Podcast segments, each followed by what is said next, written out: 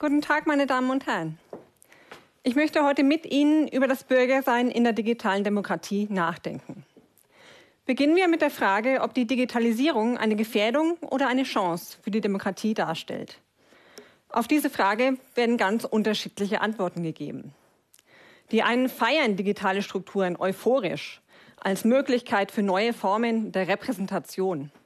Statt Abgeordnete zu wählen, die für eine gesamte Wahlperiode Verantwortung übernehmen, könnte man doch nun Stimmen flexibel und kurzfristig an Experten delegieren.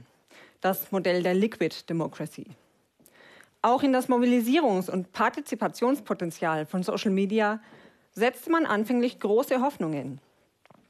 Auf der anderen Seite existieren große Warnrufe, zunehmend Warnrufe und Krisendiagnosen. Die Titel aktueller Fachbücher klingen dramatisch und heißen in etwa wie Demokratien sterben oder der Zerfall der Demokratie durch Social Media. Die gegensätzlichen Diagnosen verweisen auf das Erfordernis eines Maßstabs.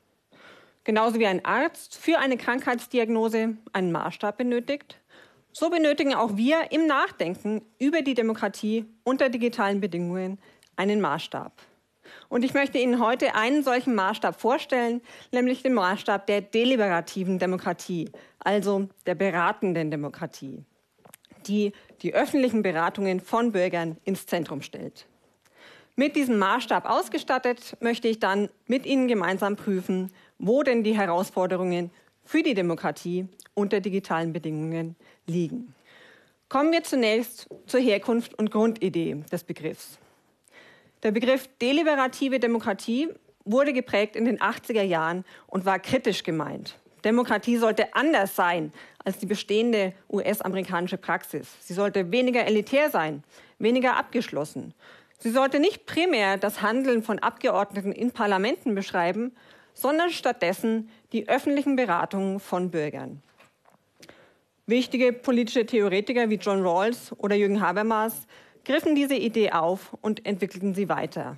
Und heute stellt die Theorieschule der deliberativen Demokratie eine breit ausdifferenzierte Theorieschule dar. Es handelt sich bei diesem Modell um kein Gegenmodell zur repräsentativen Demokratie, sondern vielmehr um eine notwendige Ergänzung und Revitalisierung. Das heißt, deliberiert werden soll selbstverständlich in demokratisch legitimierten Institutionen wie Parlamenten, Gerichten. Aber, und das ist der Punkt, eben nicht nur. Deliberiert werden soll auch in und mit der größeren politischen Öffentlichkeit. Jetzt kann man fragen, warum soll überhaupt deliberiert werden? Das Formulieren und Vergleichen von Begründungen kann dazu beitragen, bessere von schlechteren politischen Gestaltungsoptionen zu unterscheiden. Deliberationen erfüllen in dieser Hinsicht also eine epistemische Funktion vom griechischen Wort Episteme Wissen. Das heißt, sie tragen dazu bei, Wissen und Verständnis zu vermehren, um auf dieser Basis dann bessere politische Entscheidungen treffen zu können. Deliberationen erfüllen auf der anderen Seite auch legitimatorische, das heißt rechtfertigende Funktionen. Herrschaft, und das gilt auch für die Herrschaft des Gesetzes, ist nach liberalem Verständnis grundsätzlich rechtfertigungsbedürftig weil sie immer auch die Einschränkung von Freiheiten impliziert. Amtsinhaberinnen und Amtsinhaber sollten sich daher der immer notwendigen, dringlichen Aufgabe stellen, politische Gestaltungsoptionen und Entscheidungen möglichst gut zu begründen. Und diese Begründungsnotwendigkeit sieht man im Übrigen gerade angesichts der derzeitigen Situation in der Pandemie besonders deutlich. Umgekehrt sollten aber auch Bürgerinnen und Bürger von ihren Repräsentanten derartige Begründungen einfordern und auch selbst Bereitschaft zeigen, über verschiedene Gestaltungsoptionen nachzudenken und über verschiedene Begründungen dafür nachzudenken. Man sieht also bereits an dieser Stelle, das Modell ist sehr voraussetzungsreich. Das ist mir durchaus bewusst. Bürgerinnen und Bürger müssen die Bereitschaft zu politischer Deliberation mitbringen. Dies erfordert einiges. Es erfordert, sich selbst als jemanden wahrzunehmen, der zur Bildung eines freien, eigenen politischen Urteils in der Lage ist, befähigt und berechtigt. Stichwort bürgerliche Selbstachtung.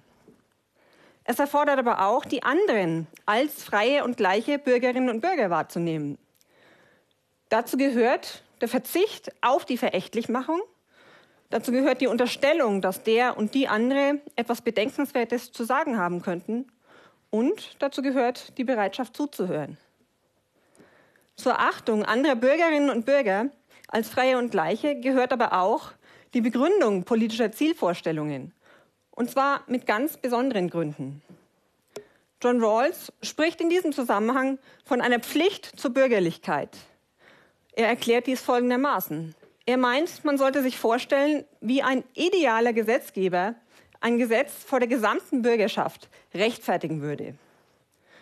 Rawls meint, ein solcher idealer Gesetzgeber würde sich nicht an Menschen in ihren Partikularinteressen, auf ihren Partikularstandpunkten richten, auch nicht an Menschen als Zugehörige oder Angehörige einer bestimmten Schicht mit bestimmten Gruppeninteressen, sondern er würde sich wenden an alle Bürgerinnen und Bürger auf einmal als Freie und Gleiche. Das heißt, versuchen, einen gemeinsamen bürgerlichen Standpunkt zu entwickeln. Neben diesen erforderlichen argumentativen Kompetenzen ist es natürlich auch notwendig, ein gewisses Maß an Information und Sachwissen mitzubringen, um an öffentlichen Beratungen teilzunehmen. Bürgerinnen und Bürger, Amtsinhaberinnen und Amtsinhaber benötigen im Modell der deliberativen Demokratie also Information und Sachwissen, argumentative Kompetenzen und politische Tugenden der Selbstachtung und der wechselseitigen Achtung. Treten wir mit diesem Maßstab nun heran an die Demokratie unter digitalen Bedingungen. Dann ergibt sich ein durchaus ambivalentes Bild. Was das Maß an Informationen betrifft, so bietet das Internet einerseits geniale Möglichkeiten, per Knopfdruck umfassende Informationen zu bekommen. Stichwort Information at your fingertips. Durch die fehlende Kontrolle von Gatekeepern und die Pluralität an Informationen wird es auf der anderen Seite zunehmend schwieriger, verlässliche Informationen zu bekommen. Falsche Informationen und Verschwörungstheorien werden zur Herausforderung für den deliberierenden Bürger. Was die argumentativen Kompetenzen betrifft, so könnte man annehmen, dass durch die technisch nun einfache Möglichkeit, mit Andersdenkenden in eine Diskussion einzutreten, die argumentativen Kompetenzen herausfordern und eben dadurch fördern würde. In der Realität geschieht aber genau dies oftmals nicht. Geschäftsmodelle, die auf feststehende Präferenzen setzen, den Bürger als einen Konsumenten betrachten und diesen nur Informationen oder Diskussionsbeiträge zeigen, von denen angenommen wird, dass er sie aufgrund seiner bisherigen Präferenzen sehen möchte, ersticken die Pluralität an Positionen. In einer solchen Filterblase kann man kein reflektiertes und begründetes eigenes Urteil fällen. Was das Verhältnis von politischen Tugenden und digitalen Strukturen betrifft, so kann man sich dieses Verhältnis von zwei verschiedenen Seiten betrachten. Auf der einen Seite kann ein zu wenig oder ein zu viel an intellektueller Selbstachtung dazu führen, dass digitale Strukturen auf eine problematische Art und Weise benutzt werden. Wer sich die Bildung eines eigenen freien politischen Urteils nicht zutraut oder wer auf der anderen Seite davon ausgeht, bereits ein umfassendes Wissen dazu sein, für den kommt die technisch leicht mögliche Einkapselung in homogene Echokammern vielleicht gerade recht. Umgekehrt ist es auch so, dass Strukturmerkmale digitaler Medien zu Kommunikationsformen Anreize ähm, liefern können, die ihrerseits die Selbstachtung und die wechselseitige Achtung massiv gefährden können. Anonymität und ungefilterte Pluralität verleiten manche dazu, sich in der Stimmenvielfalt durch verbale Entgleisungen Gehör zu verschaffen. Stichworte Shitstorms, Stichwort digitale Hate Speech. Digitale verbale Gewalt hat aber auch in der Offline-Welt massive Konsequenzen und kann die Selbstachtung und die wechselseitige Achtung von Bürgern massiv gefährden, ebenso wie die Bereitschaft zu zivilisierter Deliberation. Digitale Strukturen bieten zudem die Möglichkeit, Möglichkeiten der Simulation und der Ermittlung von Mehrheiten. Und damit leisten sie ebenfalls etwas Vorschub, was ich einen Politikstil des Begründungsverzichts nennen möchte. Amtsinhaberinnen und Amtsinhaber haben heute die Möglichkeit, per Knopfdruck Aufschluss über Präferenzen, Stimmungslagen und Mehrheiten in der Bevölkerung zu bekommen. Und das sehr schnell und zeitnah. Dadurch besteht möglicherweise die Verlockung, sich bei politischen Entscheidungen zu stark an diesen ermittelten akuten Stimmungslagen der Bevölkerung zu errichten, anstatt langfristig zu planen und unaufgeregt zu begründen. Ebenso besteht die Möglichkeit der Simulation von Mehrheiten. Künstliche Intelligenz, programmierbare Social Bots können benutzt werden, um künstlich Likes oder Tweets zu generieren. Dadurch lassen sich Positionen als entweder basisdemokratisch entstanden oder als mehrheitsfähig präsentieren, die dies beileibe nicht sind. Auch dies kann einer Politik, einem Politikstil des Begründungsverzichtes Vorschub leisten.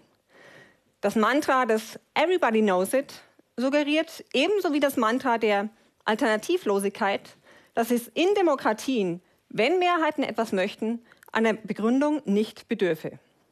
Die deliberative Demokratie lebt aber von der Begründung. Welches Fazit lässt sich ziehen?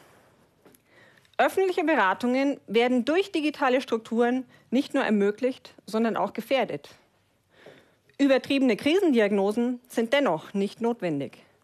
Es ist ja nicht die Digitalisierung an sich gefährlich.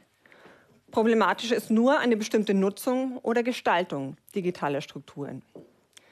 Statt übertriebener Furcht oder übermäßiger Euphorie bedarf es daher eines klaren Maßstabs und der Bereitschaft zum Handeln.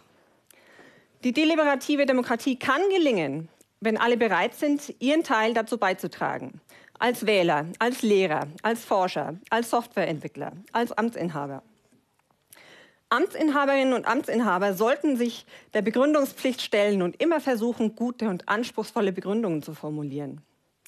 Wählerinnen und Wähler sollten ihrerseits eben dies einfordern von ihren Repräsentanten, aber auch selbst Bereitschaft zeigen, nachzudenken über Optionen, über Begründungen und teilnehmen an der respektvollen Deliberation. Die Demokratietheorie sollte sich stärker als bisher geschehen der digitalen Realität zuwenden, ihre Ideale in Bezug auf die neue Realität formulieren und mit der Technikentwicklung zusammenarbeiten, damit deliberative Prinzipien von Anfang an in das Design digitaler Umgebungen integriert werden können. Die Demokratie, meine Damen und Herren, ist noch lange nicht tot. Um sie lebendig zu halten und stark zu machen, ist sie auf deliberierende Bürger angewiesen und das erst recht unter digitalen Bedingungen. Vielen Dank.